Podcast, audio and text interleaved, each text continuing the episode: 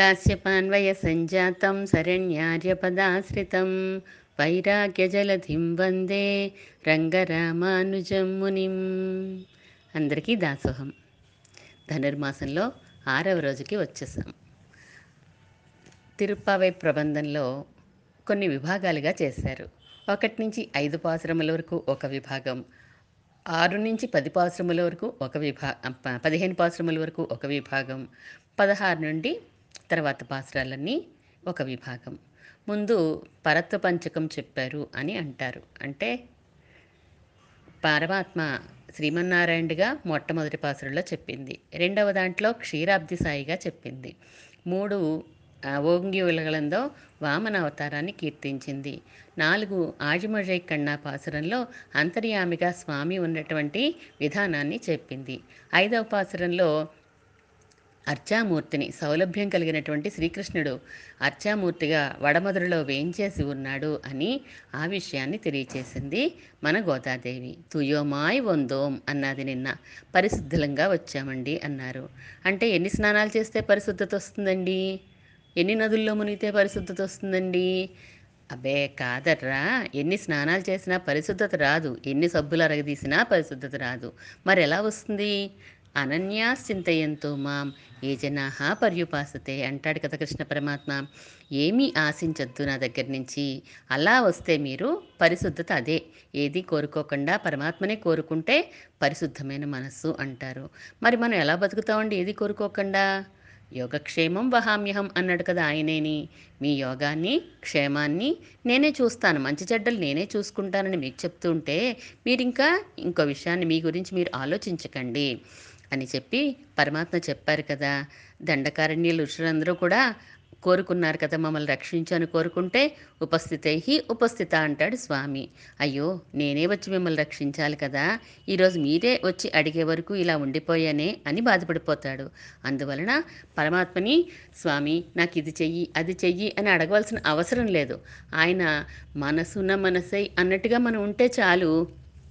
ఆయన మన గురించి అన్ని విషయాలు చూస్తూనే ఉంటాడు. మన గురించి యోగం క్షేమం ఆయనే చూస్తూ ఉంటాడు అని నిన్నటి వాసనలో మనకి చెప్పింది గోదాదేవి.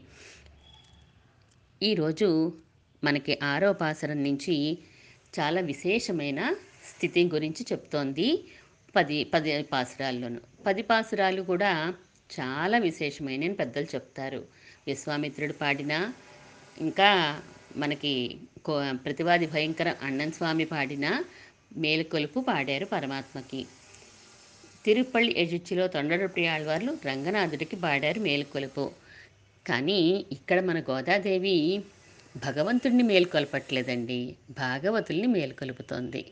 భాగవతులు అంటే భగ భగవంతునికి సంబంధించిన వారు భగవద్భక్తులు అని వీరిని మేలుకొలుపుతోంది. మేలుకొలపడం ఏంటండి ఐదు లక్షల మంది గోపికల్లో ఓ పది మంది గోపికలు తక్కువైతే నష్టం ఏంటి గనక? వెళ్ళిపోవచ్చు కదా. పరమాత్మ సన్నిధికి వెళ్ళాలి వీళ్ళ వ్రతము. మరి అలాంటప్పుడు ఆ పది మంది లేకపోతే ఏమైంది? తర్వాత వస్తారులే అని వెళ్ళిపోవచ్చు కదా. వెళ్ళలేదు. అందరం కలిసే వెళ్ళాలి అని కోరిక. ఒక్కళ్ళు లేకపోయినా కూడా ఆ గోష్ఠికి నిండు ఉండదు కదా. మా పాలకొల గోష్ఠిలో ఈ కరుణ పేరు చెప్పి అంటే చాలామంది పరంపదానికి వెళ్ళిపోయిన వారు ఉన్నారు కానీ గోష్ట్లో ఒకే ఒక్క ఆవిడ మాకు దూరం అయ్యారు ఆవిడ ఒక్క ఆవిడ లేకపోతేనే ఎంతో బాధగా ఉంది మా అందరికీ కూడాను. అయ్యో ఆవిడతో కలిసి మనం అనుభవించలేకపోతున్నామే పరమాత్మని అని అస్తమాను గుర్తొస్తున్నారు. అలా మనకు ఒక్కళ్ళు లేకపోయినా కూడా మన గోష్ఠి చిన్నబోతుంది కదా. అందువలన అందరినీ కలుపుకుని వెళ్ళాలని గోదాదేవి కోరిక. పది మంది భాగవతుల్ని మేల్కొల్పడం విశేషంగా చెప్తారన్నమాట. భగవంతుని కీర్తించడం భగవంతుని ప్రార్థించడం భగవంతుని మేల్కొల్పడం అదేం పెద్ద విశేషము? భాగవత మేల్కొల్పండి పదిపాసురాలు. భాగవత మేల్కొల్పడిన ఆండాళ్ళ తల్లి చాలా విశేషమైనది అని చెప్తారు. భాగవతులు లేపడం ఏంటండి? వాళ్ళు పడుకుని పోతారా? భాగ భాగవతులు అని అన్నాక వాళ్ళకి ఎప్పుడు భగవంతుడి మీద ప్రేమ ఉంటుంది కానీ ఆయన కైంకర్యాన్ని వదిలేసి ఆయన్ని మర్చిపోయి నిద్రపోతారా ఎవరైనాను? వారు పడుకునేది మామూలు నిద్ర కాదు.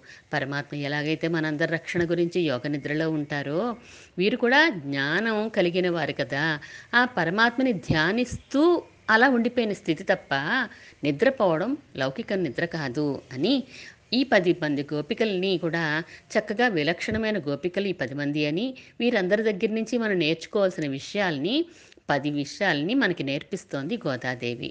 వాళ్ళకి ఏదో లోటు లేదు ఏమీ ఆ పది మంది గోపికలకి. కానీ వారికున్న లక్షణాలు మీరు కూడా అలవరుచుకోండి అని మనకి అంతరార్థంగా పది లక్షణాల్ని మనకి చెప్తోంది గోదా గోపిక ఈ భాగవతుల్ని మేలుకొల్పడం అనే వంకతోటి మనకి ఆ పది లక్షణాలు ఏమిటో తెలియజేస్తారు ఈ రోజు నుంచి ఆరో పాసరం నుంచి మొదలుపెట్టి పదిహేనవ పాసరం వరకు కూడా.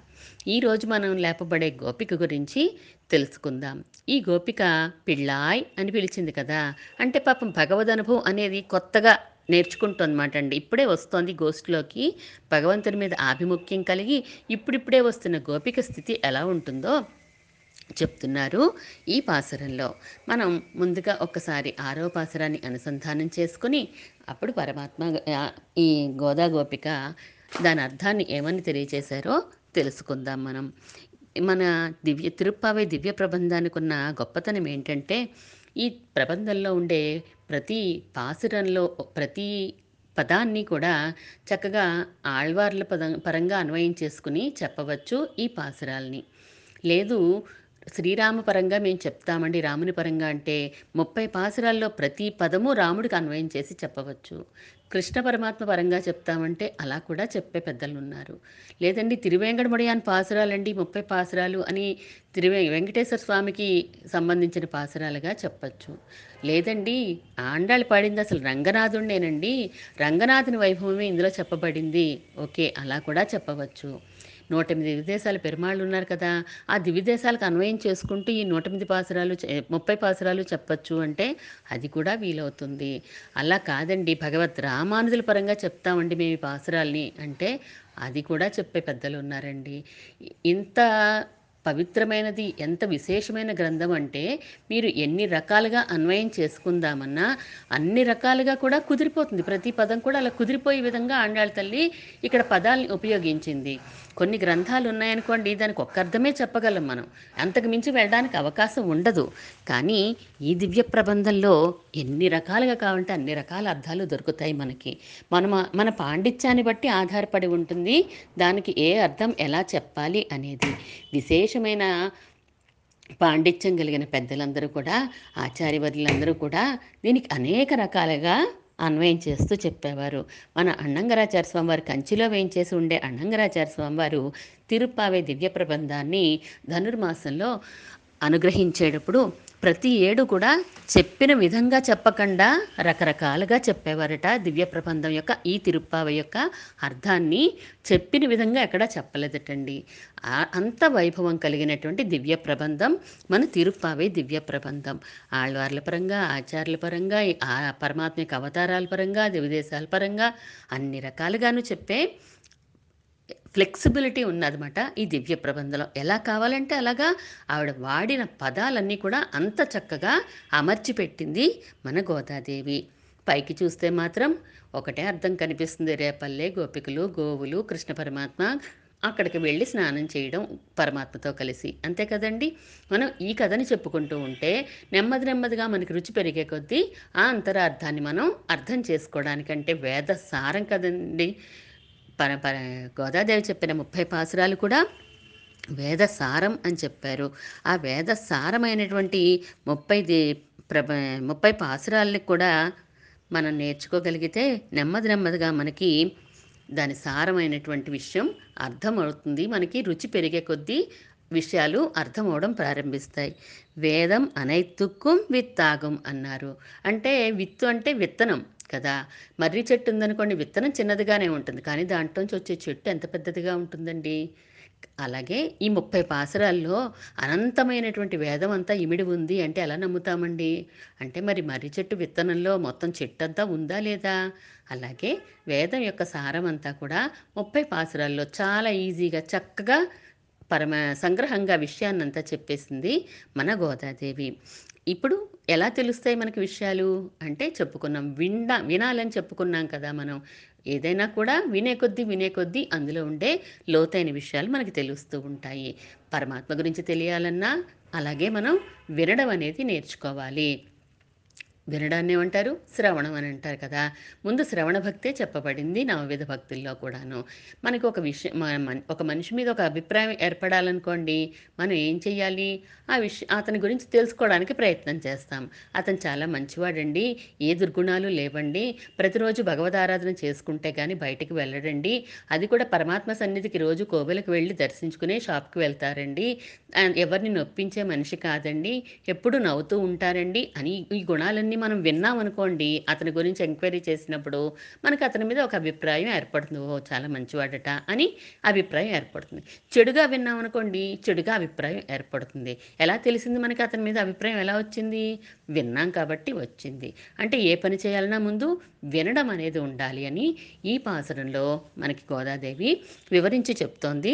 ఫస్ట్ స్టెప్ ఏంటి అంటే వినాలి వినాలి వినాలి వినండి వినండి వినండి అని చెప్తోంది గోదాదేవి పాసరాన్ని అనుసంధానం చేసుకుందాం పుళ్ళుం சிலம்பினகான் புள்ளரையின் கோயிலில் வெள்ளை விழிசெங்கின் பேரரவங் கேட்டிலையோ பிள்ளாய் எழுந்திராய் பேய்முலை நஞ்சுண்டு கள்ளச்சகடம் கலக்கழிய காலோச்சி வெள்ளத்தரவில் துயிலமர்ந்த வித்தினை உள்ளத்து கொண்டு முனிவர்களும் யோகிகளும்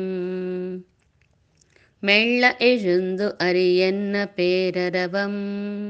உள்ளம் புகுந்து குளிரிந்தேலோரெம்பாவாய் பிள்ளாய் ఓ చిన్నదానా అని పిలుస్తున్నారు.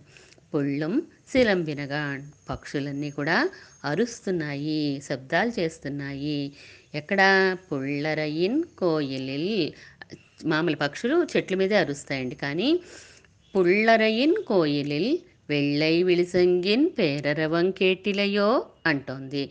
శంఖనాదాన్ని వెళ్ళై విళిసంగిన్ తెల్లగా అన్నటువంటి దక్షిణావర్త శంఖం చేసేటువంటి పేరరవం పెద్ద శబ్దాన్ని కేటిలయో వినలేదా ఎక్కడిదండి ఆ శబ్దం శంఖారావం పుళ్ళరయిన్ కోయిలిల్ పుల్ అరయన్ కోన్ ఇల్ అన్నారు అంటే పుల్ అంటే గరుడాళ్వారు అరయ్యన్ అంటే రాజు గరుడాళ్వారికి రాజు ఎవరండి పరమాత్మ కోన్ అంటే స్వామి అనేటువంటి వాడు ఇల్ ఉన్నటువంటి స్థానము అంటే పరమాత్మ యొక్క ఆలయంలోంచి కోవెలలోంచి పెద్ద శంఖారావం వస్తోంది అది నీకు వినిపించలేదా ఎజుంది రాయ్ ఇంకా లేవలేదేంటమ్మా? అంటే ఇంకా లేవలేదు కాబట్టి పేయిములెనంజుండు. ఆ పిశాచి యొక్క పాలు తాగాడే విషపాలు తాగాడే పిశాచి అంటే ఎవరండి? ఆళ్వార్లందరూ కూడా పిశాచి పిశాచి అంటూ ఉంటారు. అంటే మన పూతన ఆ పూతన యొక్క విషపాలు తాగినవాడు కళ్ళచ్చగడం కాలు కలక్కజియ కాలోచి. ఆ శకటం ఉందే ఆ శకటం నిజాందా? దాని మీద ఆవేశించిన రాక్షసుడు ఉన్నటువంటి శకటం అది. అటువంటి బండి రూపంలో వచ్చిన రాక్షసుణ్ణి కలక్కజియ కాలోచి కా కాలుతోటి తన్ని సంహరించేశాడు కదా! ఇంకా ఇంకా చెప్తున్నారు పరమాత్మ గురించి. వేళ్ళత్తరవిల్ తుయిల్ అమరంద విత్తినై విత్తినై కారణభూతుడు ఈ పరమాత్మ ఈ సృష్టికంతటికి విత్తినై ప కారణభూతుడైనటువంటి వాడు విత్తనం వంటి వాడు అంటే సృష్టించేవాడు ఆయనే రక్షించేవాడు ఆయనే సంహరించేవాడు ఆయనే కదా ఈ జగత్తంతటికి కారణభూతుడైనటువంటి వాడు వెళ్ళు అత్- ఆ, వెళ్ళత్తరవిల్ తుయిలమరంద అంటున్నారు. అంటే సముద్రంలో శేష సయ్య సాయిగా ఆ సముద్రం మీద పడుకుని యోగ నిద్రలో ఉన్నాడే స్వామి. అటువంటి స్వామిని ఉళ్ళత్తుకొండు తమ మనసుల్లో ఉంచుకొని మునివరిగళం యోగిగళం మునులు యోగులు అందరూ కూడా మెళ్ళ ఎజొందు అరి ఎన్న పేరరవం. చక్కగా మనసులో ధ్యానిస్తూ హరి హరి అంటూ శబ్దం చేస్తున్నారు కదా. ఉళ్ళంపు గుందు కుళిరిందు. ఆ మునులు యోగులు హరిహరి అంటూ ఉంటే ఆ శబ్దం ఏమైంది మాకు వినిపించి మా చెవుల ద్వారా మనసులోకి ప్రవేశించి మా మనసులన్నీ కూడా కుళిరిందు చల్లగా అయిపోయినాయి అందువలన మేము లేచాము నువ్వు లేచి రావలసింది అని చెప్తున్నారు. ఇందులో మూడు గుర్తులు చెప్తున్నారు తెల్లవారింది అని చెప్పడానికి. పుళ్ళుం శిలంబినగాన్. పక్షులు శబ్దాలు చేస్తున్నాయి లేచి అరుస్తున్నాయి అని ఒకటి చెప్పారు. ఇక శంఖారావం ఒకటి చెప్పారు. మూడోది హరిహరి అనే శబ్దం చెప్పారు. ఈ మూడు శబ్దాలు మాకు వినిపించి మేము లేచాము. మరి నువ్వు ఇంకా రావేంటమ్మా అని అంటున్నారు.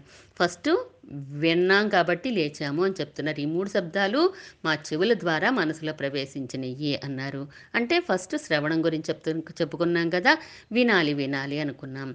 ఫస్ట్ విన్నప్పుడు పక్షులు శబ్దం చేస్తున్నాయి అన్నారు. దానికి ఏమైనా ఒక అర్థం ఉందా? లేదు కదా ఆ పక్షి కిచకిచకిచకమంటుంది అంతే. ఆ పక్షులకు కూడా మనం ఏమైనా జీతం ఇచ్చామా? రేపు పొద్దున్నే మమ్మల్ని లేపండి పలానా టైంకి అని చెప్పేసి మనం ఏమైనా జీతాలు ఇచ్చామా అండి? ఇవ్వలేదు. అవి శబ్దం చేస్తుంటే చక్కగా శబ్దం చేసి మనల్ని లేపుతున్నాయి ఆ పక్షులన్నీ కూడా. ఆ పక్షులు అంటే అంతరార్థంలో విశేషార్థంలో ఆచార్యులు చెప్తారండి. ఆచార్యులందరూ కూడా జ్ఞానము అనుష్ఠానము అనే రెండు రెక్కలు కలిగినటువంటి పక్షులుగా మనకి చెప్తూ ఉంటారు. శ్రీరామాయణంలో కూడా ప్రతి కాండలోనూ పక్షుల ప్రస్తావన ఉంటుంది. బాలకాండ అసలు ప్రారంభమే రామాయణం. పక్షులతోటి కదా మొదలైంది. క్రవంచ పక్షుల జంటలో ఒకదాన్ని కొట్టేసరికి బాధపడిన వాల్మీకి శోకంతో వచ్చిందే శ్లోకం అయ్యింది. మన రా భగవద్ రామాయణానికి శ్రీకారం చుట్టాడు స్వామి వాల్మీకి మహర్షి ఆ పక్షుల్ని చూసే. అయోధ్యకాండలో కూడా ఒక పక్షి రే గోరింత గోరింక రామచిలుక అనే పక్షులు కనిపిస్తాయి. అరణ్యకాండలో జటాయువు జటాయువుకి మోక్షం ఇచ్చాడు కదా రామచంద్రమూర్తి అది కనిపిస్తుంది. కిష్కిందలో సంపాతి ఆ పక్షి చక్కగా హనుమకి హనుమ మొదలైన వారందరికీ కూడా దిశానిర్దేశం చేసి సీతమ్మ పలానా చోట ఉంది అని వారికి చెప్తారు. సుందరకాండలో కూడా మనకి తెలుసు. పింగళకం అనే పక్షి చెట్టు మీదకి ఎగురితే అది శకున పక్షి అని అంటే అది అది కనిపిస్తే గనక మనకి ఆ శబ్దం విన్నా శుభం కలుగుతుంది అని సూచిస్తారు. యుద్ధకాండలో గరుత్మంతుడు వస్తాడు. రామచంద్రమూర్తి లక్ష్మణుడు నాగపాసంతో బంధించి పడిపోయినప్పుడు వస్తారు. గరుడాళ్ళ వారు విడిపించి వెళ్ళిపోతారు కదా. అలా పక్షి అంటే కనుక జ్ఞానం అనుష్ఠానం కలిగిన రెక్కలు కలిగిన వారు అంటే రెండు కలిగిన పక్షి అని చెప్పి పరమాత్మకి పేరు మాటండి. అలా మనం పక్షుల అరుపుల గురించి మనకి ఎప్పుడు పక్షి అని వచ్చినా కూడా మనం అంతరార్థంలో ఆచార్యులు అనే మనం చెప్పుకోవాలి. మనం లే నన్ను లేపండి అని చెప్పి మనం ఏం పెట్టుకోలేదు కదా వాటికి అని అన్నాం మనం ఇందాక. మనకి మహారాజా లేవండి అని చెప్పి వంది మాగదులు స్తోత్రాలు చేసి రాజులు లేపుతూ ఉంటారు. కానీ ఈ పక్షులకు అలా కాకుండా మనల్ని చక్కగా లేపుతున్నాయి కదా అని చెప్తున్నారు. పుళ్ళరయిన్ కోయిలిల్ వెళ్ళే విడిసంగిన్ పేరరవం కేటిలయ్యో అన్నారు. ఆ తెల్లని శంఖం శబ్ద శంఖనాదం చేస్తున్నారు కదా. శంఖనాదాలు కూడా రకరకాలుగా ఉంటాయి. ఒకటి ఆ, నాదం రకరకాలుగా ఉండదంటే ఒకటంటే రండి రండి. ఆలయంలో పలానా కర్తవ్యం జరుగుతోంది పలానా కైంకర్యం జరుగుతోంది రండి అని పిలిచేది ఒకటి. పలానా కార్యక్రమం చెప్పేది అని ఒకటి చెప్పుకున్నాం కదా. లేదు ఇంక వెళ్ళిపోండి అనేది ఒకటి ఉంటుంది. ఆరగింపు జరుగుతోంది అని ఒక రకం చెప్తుంది. లేదు మంగళాశాసనం జరుగుతోంది అని ఒకటి చెప్తూ ఉంటాయి ఇలాగా. ఆ కానీ శంఖం యొక్క నాదం ఏం చెప్తుంది? అంటే ప్రణవానికి గుర్తు ఓంకారమే అని కదా. ఓంకారం ఏం చెప్తుంది? నేను నీకు చెందినవాడనే అని భగవంతుడికి మనం చెప్తాం. భగవంతునికే చెందిన నేను ఇతరులకు చెందను అని కదా దానికి చెప్తోంది. అంటే పేరరవం అన్నారు. పేరరవం అంటే మామూలుగా అర రవం అంటే శబ్దం కదా. ఆ శబ్దం భగవంతుడికే చెందినవాణ్ణి అని చెప్తోంది. కానీ పేరరవం అన్నారు. అంటే నువ్వు భగవంతుడికి కంటే కూడా భగవంతునికి చెందిన అంటే భగవంతుని ఆశ్రయించిన దాసులకి చెందిన దానివి నువ్వు అని చెప్తున్న పేరరవం ఆ గొప్ప శబ్దాన్ని నువ్వు వినలేదా? పరాకాష్ట భగవద్భక్తికి పరాకాష్ట భాగవత భక్తి అక్కడ వరకు వెళ్ళాలి కదా. నువ్వు భగవంతునికి సంబంధించిన వారికి సంబంధించిన దానివి కదా. పరమాత్మని భాగవతులతో కలిసి అందరితో కలిసి కదా పొందాలి. నువ్వు ఇంకా పడుకున్నావేంటి? బొమ్మ అంటే కదలలేదు మెదలలేదు ఆవిడ. ఇదేంటి? అని కొన్ని కృష్ణ చేష్టితాలు చెప్పడం మొదలుపెట్టారట. ఆ పూతన జీ హరణాన్ని పూతన విషప్పాలు ఇవ్వాలనుకుంది కదా అది చెప్పారు. ఆ తర్వాత శకటాచర పంచనాన్ని చెప్పారు. అంటే ఇంకా లేచి రాలేదు. అది మరి మీరందరూ ఎలా లేచారా అనుకుంటుందేమో అని చెప్పేసి మేమేం చేశాము? హరి శబ్దాన్ని విని లేచాము. హరిహరి అంటూ మనం ఇంతకుముందు చెప్పుకు పరమాత్మ యొక్క నామంలో హరి అనేది మన పాపాల్ని హరించేటువంటిది ఆ నామాన్ని మనం ఉదయం లేవగానే మనం మంచం మీద ఉన్నప్పుడే హరి అష్టకాన్ని చదువుకోవాలి అని. లేదు మాకు హరి అష్టకం రాదండి మాకు చదవలేమండి అంటే హరి హరి హరి హరి అని ఏడు సార్లు అనుకోమన్నారు. ఏడు సార్లు హరి హరి అనుకుని అప్పుడు లెగుస్తారు మంచం మించి లేచేవారు. ఇక్కడ మునులు యోగులు కూడా కోవలికి వెళ్తూ హరి హరి అని పాడుకుంటూ వెళ్తున్నారు. ఆ శబ్దం నీకు వినిపించలేదా? అంటున్నారు. మునులు యోగులు గోకులంలో ఎందుకుంటారండి? అంటే మొన్నంతకు ముందు పాసనలో చెప్పుకున్నాం.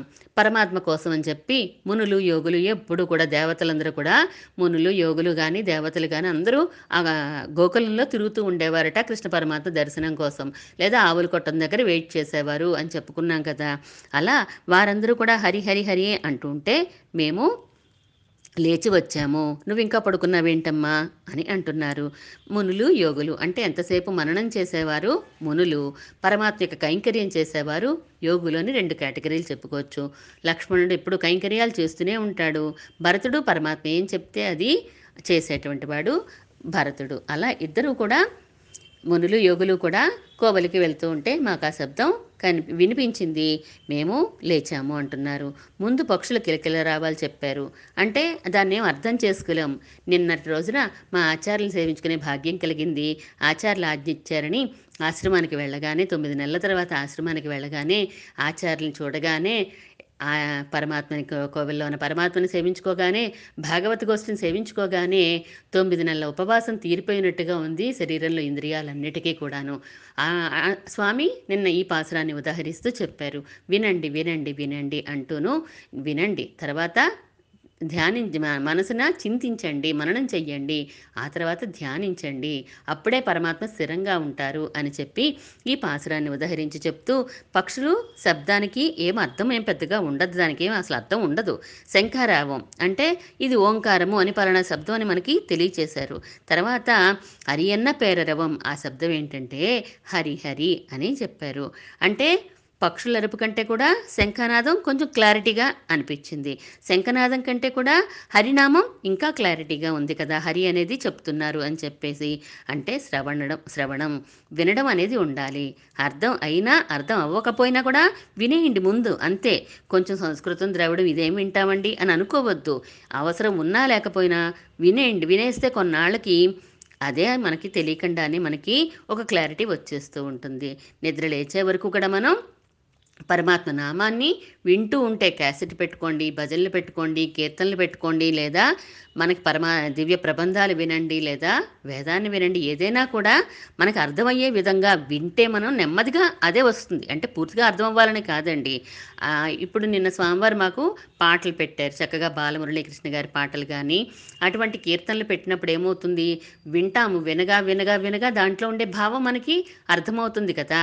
కానీ ఆ పదం ఏం చెప్తున్నారో ముందు తెలియాలి కొంచెమైనా తెలుస్తుంది. తర్వాత మనకి అది మనసులో స్థిరపడిపోతుంది కదా. వింటూ ఉంటేనే మనకి భగవద్ విషయం గురించి భాగవత విషయం గురించి మనకి తెలుస్తూ ఉంటుంది వైభవము అని చెప్పి ఈ పాసరంలో గోపికను లేపుతున్నారు మన గోదాదే గోపిక.